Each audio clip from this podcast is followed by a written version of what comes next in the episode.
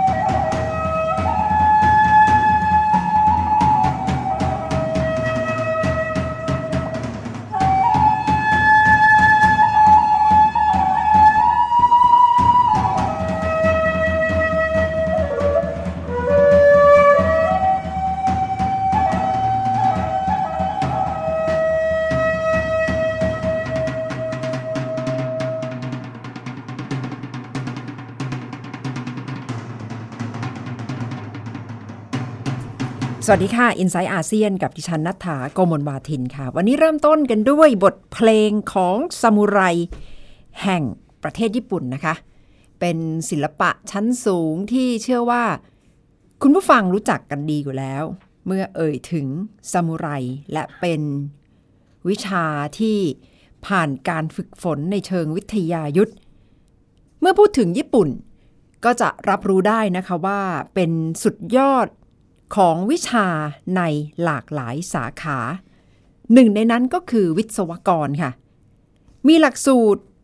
ฝึกวิศวกรอย่างเข้มข้นในประเทศญี่ปุ่นที่ชื่อที่ชื่อว่าโคเซง ใครเป็นวิศวกรที่ผ่านสถาบันนี้จะได้รับการยอมรับว่ามีฝีมืออย่างเยี่ยมยอด และสามารถจะเป็นวิศวกรชั้นนำในระดับโลกได้เลยค่ะ แล้วทำอย่างไรถึงจะได้เข้าไปสัมผัสหลักสูตรนี้ได้ วิศวกรไทยก็กำลังจะมีโอกาสนี้ เพราะว่ากำลังจะมีความร่วมมือระหว่างไทยและญี่ปุ่น เพื่อมาพัฒนาหลักสูตรโคเซงให้กับวิศวกรในไทย แต่ก็ไม่ใช่เรื่องง่ายนะคะ เพราะว่าไทยเองก็จะต้องปรับตัว มีระบบรองรับ เพื่อให้เป็นหลักประกันได้ว่าวิศวกรที่ผ่านหลักสูตรนี้แล้วจะมีความเก่งกาจ มีความสกัดชะกัน เหมือนกับวิศวกร ของหลักสูตรโคเซงจากประเทศญี่ปุ่น ควรจะต้องเตรียมความพร้อมอย่างไรเพื่อให้ไทยมีทรัพยากรบุคคลที่เยี่ยมยอดแบบนี้ ติดตามคิดยกกำลังสองดิฉันคุยกับดรสมเกียรติตั้งกิจวานิชค่ะ ตอนนี้ญี่ปุ่นกำลังมีโครงการช่วยไทยฝึกวิศวกรนะครับ แล้วโครงการนี้ก็คือโครงการที่มาจากการที่ญี่ปุ่นมีประสบการณ์ในการฝึกสุดยอดวิศวกรครับ ภายใต้โครงการที่เรียกว่าโคเซนครับ วันนี้จะเล่าให้ฟังว่าจะเกิดอะไรขึ้นกับประเทศไทยครับ หมายถึงว่าจะนำหลักสูตรของญี่ปุ่นมาให้วิศวกรในไทยได้เรียนรู้เหรอคะ ใช่เลยครับ ตามข่าวนี้นะครับก็จะเห็นว่าท่านรัฐมนตรีกระทรวงศึกษาธิการ นายแพทย์ธีรเกียรติก็ไปคุยกับญี่ปุ่นนะครับถกกันว่าจะให้คนไทยนะครับเด็กไทยไปเรียนโคเซนก็คือไปเรียนสุดยอดวิศวะในญี่ปุ่นครับ ที่ตรงนี้เป็นข่าวที่ผมคิดว่าเป็นข่าวดีอย่างยิ่งนะครับ เพราะว่า ญี่ปุ่นนั้นถือว่าเป็นประเทศแห่งวิศวกรครับ คนที่เป็นวิศวกรในญี่ปุ่นนั้น จะได้รับการยกย่องจากสังคม แล้วปรัชญาในการสอนวิศวกรของญี่ปุ่นก็คือ ถือว่าวิศวกรนั้นเป็นแพทย์สังคม คอยรักษาปัญหาสังคม และก็เป็นนักสร้างสรรค์ในเวลาเดียวกันครับ เป็น innovator คอยทำของใหม่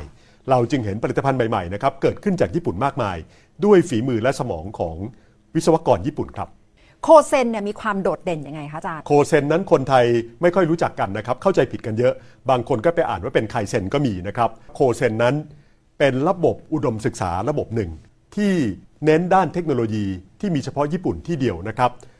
ปัจจุบันมีสถาบันในสังกัดโคเซนนะครับอยู่ 51 แห่งทั่วประเทศครับ ถ้านับจำนวนปีที่เรียนกันก็จะเท่ากับเรียนปวส ในประเทศไทย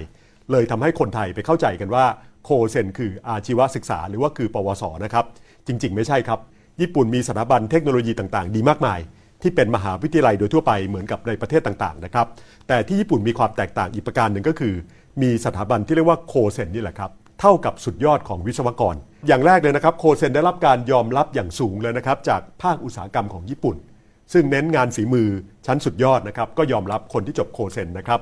ภาคการศึกษานะครับสถาบันการศึกษาทั่วไปก็ถือว่าคนจบโคเซนนั้นเก่ง และเช่นเดียวกันต่างประเทศครับ เช่น รายงานของ OECD นะครับองค์กรเพื่อความร่วมมือทางเศรษฐกิจและการพัฒนานะครับมีเขียนไว้ว่าโคเซนได้รับการยอมรับในระดับสากล เพราะว่ามีคุณภาพสูง แล้วตอบสนองต่ออุตสาหกรรมครับ ได้รับความยอมรับยังไงนะครับ คนที่จบโคเซนคนหนึ่งนะครับ ได้รับข้อเสนอนะครับให้เข้าไปทำงานจาก 20 บริษัทครับ เรียกว่าแย่งตัวกันทำงาน 99%ทำงานตรงสายด้วยนะครับ และหลายคนเติบโตจนเป็นผู้บริหารระดับสูง เช่น บริษัทฮิตาชินะครับที่คนไทยรู้จักกันดี ก็มีประธานที่จบจากโคเซน มหาวิทยาลัยชั้นนำนะครับอย่างสถาบันเทคโนโลยีแห่งโตเกียว ก็เคยมีอาจารย์ที่เป็นอธิการบดีที่จบจากโคเซนเช่นเดียวกันครับ หลักสูตรของโคเซนนั้นจะเน้น 3 อย่าง มีน้ำหนักสูสีกันคือ เรียนด้านทฤษฎี เพราะฉะนั้นจะรู้ทฤษฎีดีนะครับ ทดลองด้วยทดลองมากเลยนะครับ มีห้องปฏิบัติการเยอะแยะไปหมดเลย แล้วก็ทำงานจริงครับจากกับสถานประกอบการ อันที่ 2 อาจารย์เด่นมากนะครับ 90%ของอาจารย์ จบปริญญาเอก แล้วเป็นอาจารย์ที่ทำวิจัยกันนะครับ แล้ว 30%ของอาจารย์เคยอยู่ภาคเอกชนมาก่อน เพราะฉะนั้นไม่ใช่รู้เฉพาะวิชาการ แต่รู้ประสบการณ์จริงที่บริษัทชั้นนำของญี่ปุ่นประสบปัญหานะครับ แล้วการฝึกก็จะเน้นโจทย์จริง ฝึกงานอินเทอร์นะครับ แล้วก็ไปแก้ปัญหาจริงของภาคอุตสาหกรรม เพราะฉะนั้นนะครับทฤษฎีเก่งเท่ามหาวิทยาลัยค่ะแต่ปฏิบัติเก่งกว่าครับค่ะจึงไม่แปลกใจว่าทำไมบริษัทญี่ปุ่น แห่แย่งตัวคนจบโคเซนกันครับ นึกถึงน้องๆ ที่กำลังเล็งๆ อยู่เห็นแบบนี้คงอยากที่จะเรียนได้สัมผัสหลักสูตรนี้นะคะสำหรับเด็กไทยนะคะ ใช่เลยครับ หลักสูตรนี้เป็นหลักสูตรที่เรียน 3 วิธีนะครับ อย่างที่บอกก็คือ ทฤษฎีทดลองแล้วก็ทำงานจริง แล้วผนึก 3 วิธี 3 เรื่องเป็นหนึ่งเดียวนะครับ เรียนทฤษฎีแล้วให้แตกฐานไม่ขึ้นก็ต้องไปทดลอง ทดลองในห้องแลบไม่พอนะครับไปทำงานจริงในสถานที่จริงด้วย แล้วก็กลับมาเรียนทฤษฎีแล้วก็กลับไปทดลองแล้วก็ทำงานจริง เพราะฉะนั้น เกลียวความรู้มันก็จะไต่สูงขึ้นสูงขึ้นนะครับทำให้เกิดความแตกฉานทฤษฎีก็ได้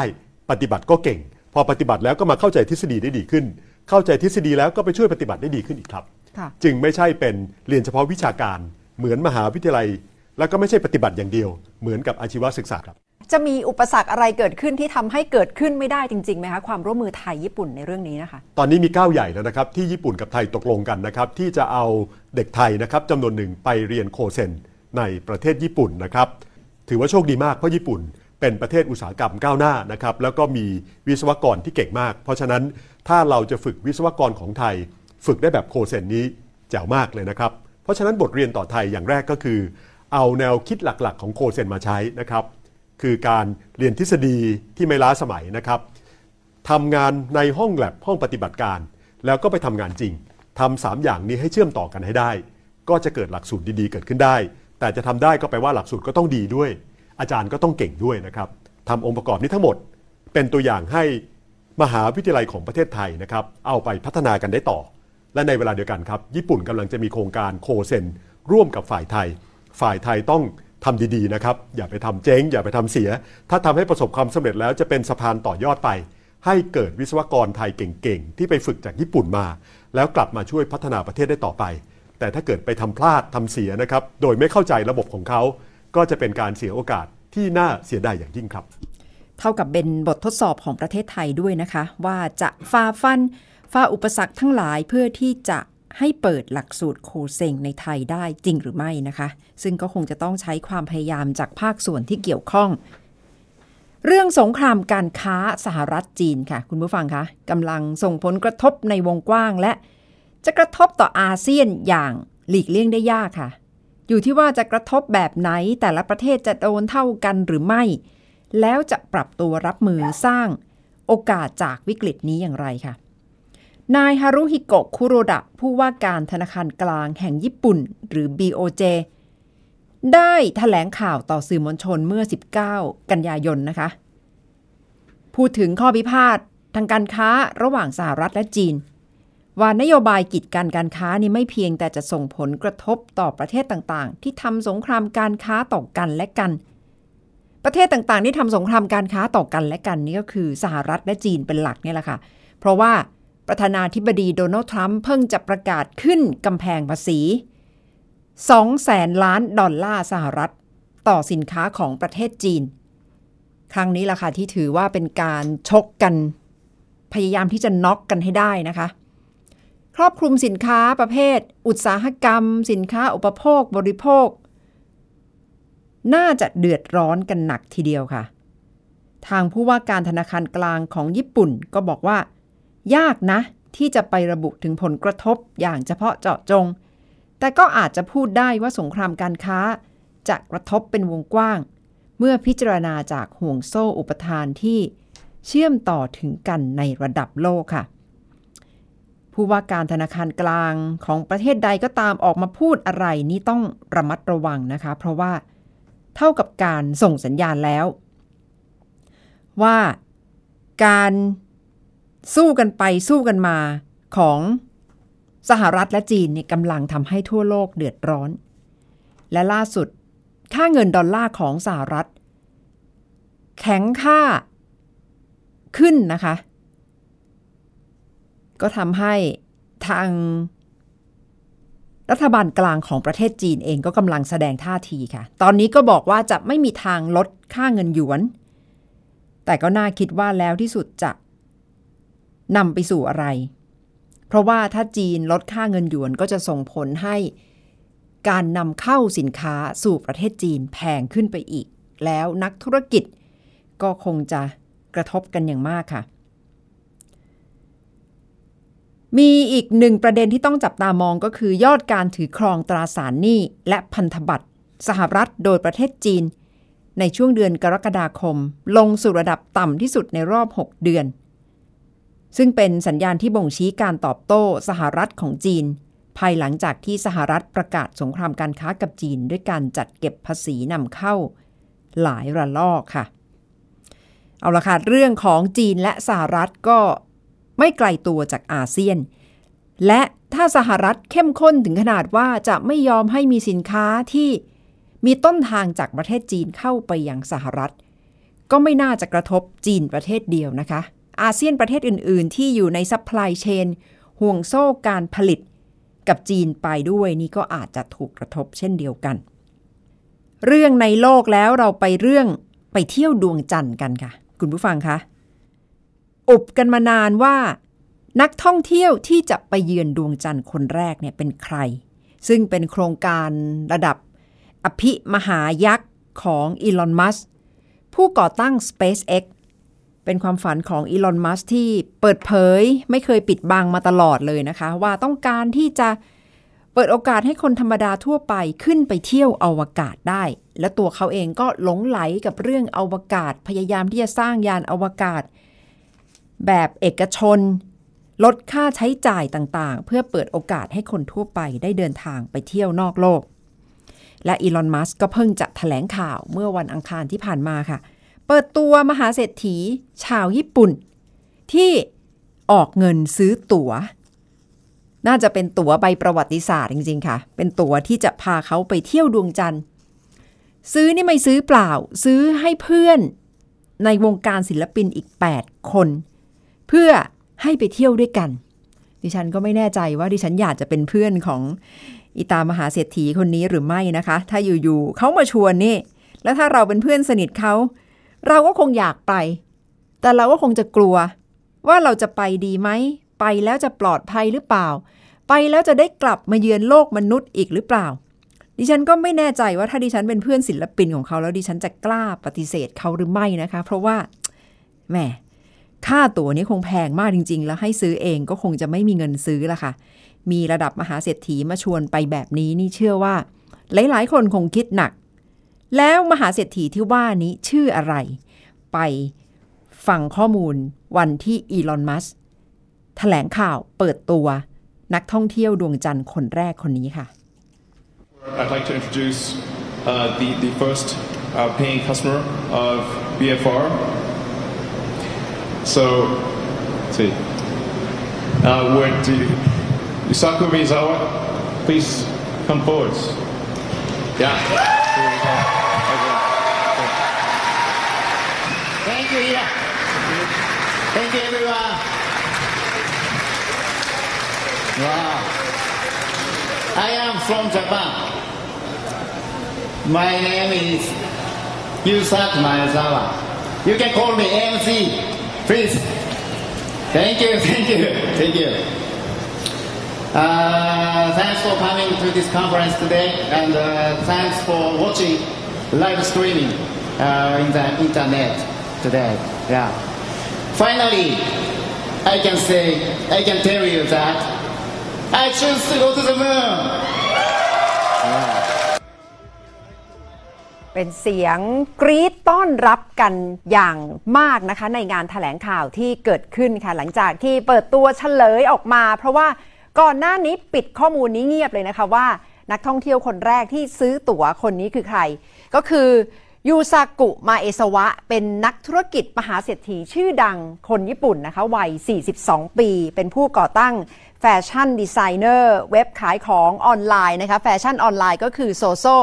และเป็นที่รับรู้กันว่าเขาเป็นนักสะสมผลงานศิลปะ และมักจะเป็นนักธุรกิจที่คล้ายๆ กับเป็นคนใจบุญนะคะ จะใช้เงินเพื่อที่จะสร้างผลงานศิลปะทำความดีให้กับสังคมในเรื่องต่างๆค่ะ เขาบอกว่า ครั้งนี้เลือกที่จะไปดวงจันทร์เพราะว่าต้องการที่จะสารฝันโครงการเดียมูนซึ่งเขานำมาถแถลงด้วยนะคะ และเขาบอกว่าการเดินทางไปครั้งนี้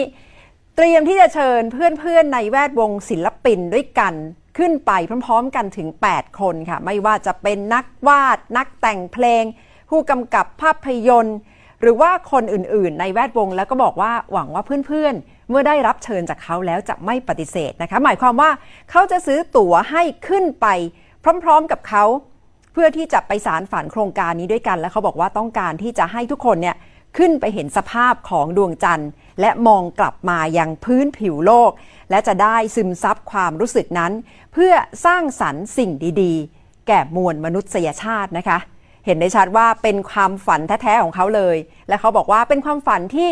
มีขึ้นมาตลอดชีวิตว่าต้องการที่จะไปเยือนดวงจันทร์ให้ได้ แล้วเขาจะไปเยือนกันอย่างไร ก็จะต้องขึ้นจรวดยักษ์เนี่ยแหละค่ะ Big Falcon Rocket หรือ BFR ซึ่งตอนนี้ยังไม่ได้สร้างเลยนะคะ แต่ว่าเป็นโครงการที่ SpaceX ก็ค่อยๆ เริ่มเปิดเผยออกมา แล้วบอกว่าทางมหาเศรษฐีมีเอสวาเนี่ยได้จ่ายเงินแล้วจ่ายเงินมัดจำหรือว่าเงินดาว ซึ่งก็จะเริ่มนำไปพัฒนาจรวดยักษ์ ที่จริงจรวดที่วางแผนทำนี้นะคะ กะว่าน่าจะจุนักท่องเที่ยวได้ไม่ต่ำกว่า 100 คน แต่ในเที่ยวแรกก็คงจะให้ขึ้นไปจำนวนจำกัด เพราะว่าต้องการที่จะเก็บพื้นที่จำนวนมากไว้สำหรับอาหารยา เชื้อเพลิงต่างๆ และอะไหล่ในกรณีที่อาจจะเกิดเหตุไม่คาดฝันขึ้นมานะคะ ซึ่งอีลอน มัสก็ขอบคุณมหาเศรษฐีคนนี้บอกว่า ถือว่าเป็นความกล้าหาญอย่างมากของเขาที่เข้ามาร่วมในโครงการนี้ด้วยค่ะ สำหรับบรรยากาศการถแถลงข่าวของอีลอน มัสที่เกิดขึ้น ในวันนี้ก็เต็มไปด้วยบรรยากาศที่คนเฝ้ารอละค่ะว่า ผู้บริหารของ SpaceX คนนี้จะอธิบายอย่างไร ซึ่งก็ปฏิเสธไม่ได้นะคะว่า เป็นการจุดประกายของอีลอน มัสมาตลอดว่าเขาก็ต้องการที่จะไปเยือนโลกนอกโลกนะคะ ก็คือต้องการที่จะไปเยือนดาวอังคาร แต่ว่าดวงจันทร์อาจจะไม่ใช่เป้าหมายที่แท้จริงของเขา เขาบอกว่าสักวันหนึ่งอยากที่จะไปตายบนดาวอังคาร ครั้งนี้เลยไม่แน่ใจค่ะว่าตัวมัสเองจะร่วมไปกับนักท่องเที่ยวกลุ่มแรกที่จะขึ้นไปเยือนดวงจันทร์ได้หรือไม่ ซึ่งทางมหาเศรษฐีนี้ก็ได้เชิญอีลอนมัสแล้วนะคะ ถ้าไปพร้อมกันก็อาจจะได้กลายเป็นมหาเศรษฐีอย่างน้อย 2 คนละค่ะ ที่จะไปเยือนดวงจันทร์เที่ยวแรกสำหรับความเป็นอีลอนมัสเองช่วงนี้เต็มไปด้วยข่าวคราวที่ไม่ค่อยดีเท่าไหร่นะคะ โดยเฉพาะ เรื่องของเทสลาที่กำลังมีปัญหาเรื่องของการส่งมอบรถยนต์ ผลิตไม่ทัน และปัญหาสถานะทางการเงิน แต่เรื่องที่คนไทยเองก็คงจะจับตามองนะคะ กรณีที่คุณเวิร์นอันสเวิร์ธนักดำน้ำชาวอังกฤษ เพิ่งจะยื่นฟ้องในคดีหมิ่นประมาท ต่ออีลอนมัสก์ในข้อหาที่ว่าทางอีลอนมัสก์ไปกล่าวหาว่าคุณเวิร์นมี เหตุล่วงละเมิดทางเพศกับเด็กๆนะคะ ซึ่งเรื่องนี้คุณเวิร์นก็ไม่ยอมและเตรียมที่จะให้ทนายความยื่นฟ้องร้อง และเรียกค่าเสียหายไม่ต่ำกว่า 75,000 ล้านดอล75,000 ดอลลาร์สหรัฐค่ะ ขณะที่อีลอนมัสเองก็พยายามที่จะสื่อสารกับพนักงานในองค์กรว่าข่าวคราวเกี่ยวกับเขาในช่วงนี้ อย่าไปสนอกสนใจมาก เพราะว่าถือว่าเป็นเสียงนกเสียงกาค่ะ แต่ในตลาดหุ้นก็จับตามองทุกๆ ความเคลื่อนไหวที่เกี่ยวข้องกับอีลอนมัส SpaceX และ Tesla ค่ะ เอาละค่ะ คุณผู้ฟังท่านไหนสนใจจะไปเยือนดวงจันทร์ก็ยังพอมีเวลานะคะ เผื่อว่ามหาเศรษฐีคนนี้จะเปลี่ยนใจแล้วเอาตั๋ว มาขายท่อตลาดก็เป็นไปได้นะคะ ปีนี้ปี 2018 เขาเตรียมที่จะขึ้นยานอวกาศกันปี 2023 อีกตั้ง 5 ปีนั่นแหละค่ะ แถมยานอวกาศที่จะพาพวกเขาขึ้นไปนี่ยังไม่ได้สร้างเลยนะคะ BFR Big Falcon Rocket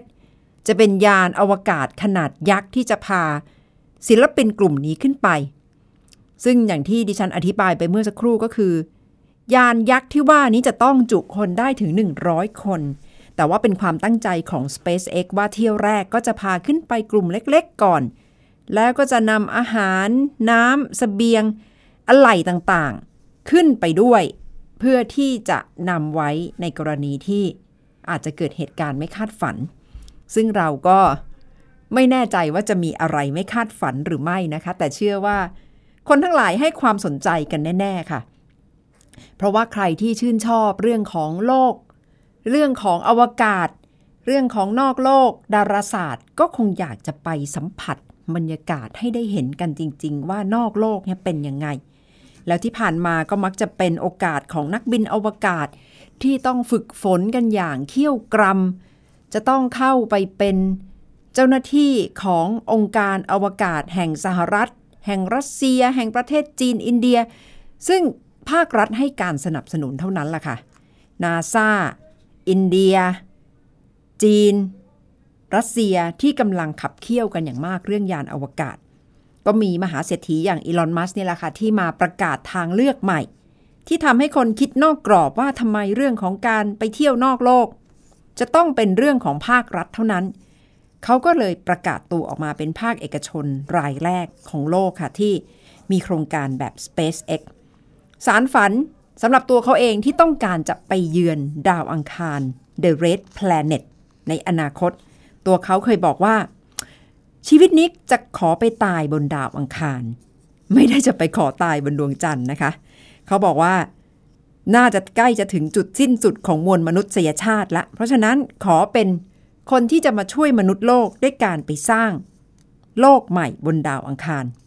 เอาละค่ะ ความฝันของอีลอนมัสจะทำให้ความฝันของคนอื่น ๆ บนโลกเป็นความจริงด้วยการไปเยือนดวงจันทร์ได้ กันขนาดไหน วันนี้ดิฉันก็จะขอลาไปด้วยเพลง Fly Me to the Moon ของแฟรงค์ซินาตราค่ะ อาจจะช่วยสารฝันให้หลาย ๆ ท่านที่กำลังอยากไปเที่ยวดวงจันทร์กันสำหรับวันนี้ดิฉันนัทาโกมนวาทิน สวัสดีค่ะ Play among the stars Let me see what spring is like on Jupiter and Mars In other words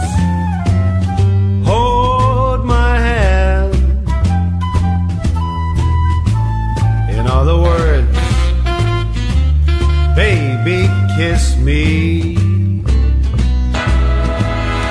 Fill my heart with song. Let me sing forevermore. You are all I long for.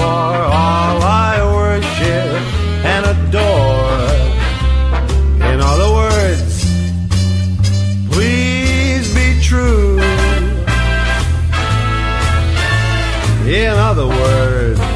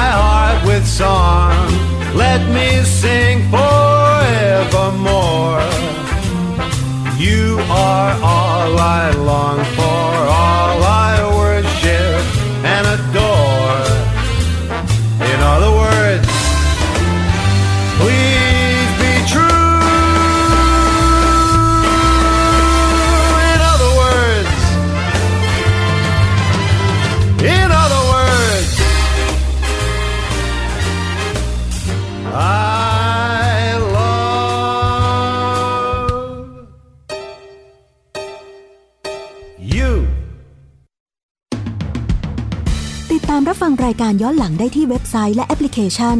ไทย PBS Radio ไทย PBS Radio วิทยุข่าวสารสาระ เพื่อสาธารณะและสังคม